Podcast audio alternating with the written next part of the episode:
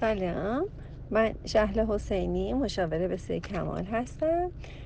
دوست خوبم. نوشته که همون داستان کثیفی اتاقه که گفتم به خودش مربوطه. البته که به خودش مربوط هست و شما بچه ای رو تربیت کردی و به اینجا رسیده. وقتی شما یه ساختمونی رو ساختید و تموم شده هزینه این که پنجره ها رو بخواین عوض کنید و درها رو عوض کنید و یه بازسازی اساسی بکنید و چقدر هزینه داره و چقدر خونه زندگی به هم میریزه و آیا این پنجره های بعدی دوجه داره که میایین به جای پنجره های قبلی آهنی کج و کل قرار می‌دید آیا مثل همون خونه ای خواهد بود که از اول پنجره هاش دوجه داره ساخته شده؟ البته که نمیشه البته که خیلی دور و برش کثیف و بالاخره یه نامرتبی و در حال مثل خونه ای نیستش که از اول با اون پنجره های بهتر ساخته شده باشه من توصیه می‌کنم که اگه بچه ای رو تربیت کردید اومده بزرگ شده و اتاقش همچنان کثیف و نامرتبه.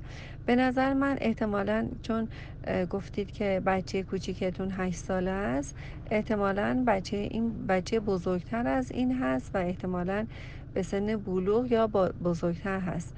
من توصیه می کنم که شما درگیری هاتون رو با فرزندانتون نمیگم بچه هاتون دیگه بچه نیستن. بچه در سن ده ساله یا هشت ساله دیگه بچه نیست.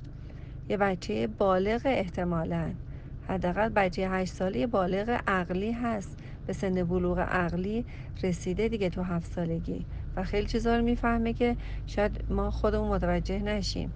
و اینکه میگید که اتاقش کثیفه و من گفتم که به شما ربطی نداره من می‌خوام که درگیری های شما با فرزندانتون به حد اقل ممکن برسه. برای اینکه به حد اقل برسونید و بالاخره مسائل مهمتری هست که شما بخوایم که تایید بچه ها رو داشته باشیم و باهاشون همکاری و همراهی داشته باشیم و بتونیم که بهشون کمک برسونیم و اینکه ما رو تحویل بگیرن و با ما دوست باشن و بتونیم که حرفمون برو باشه من توصیه می کنم که حداقل درگیر رو داشته باشیم. چون احتمالا با یه همچین بچه مسائل دوستانش و دوستای خوب و بد و اینکه بتونه که با پسر هشت ساله من کنار بیاد هم مطرح هست.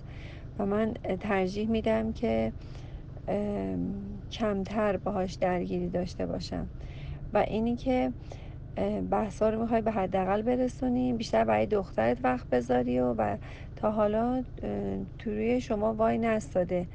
و اینکه شما دلت آرامش می‌خواد و دوست داری که تو خونه از من هیچ گونه ادیت یا ویراستاری متن شماها رو نمی کنم و همچنان با هر جملات و کلماتی که می نویسید عینا توی کانال می‌گذارم. برای همین گاهی وقتا بعضیاشون خیلی راحت خونده نمیشه. و اینکه به نظر من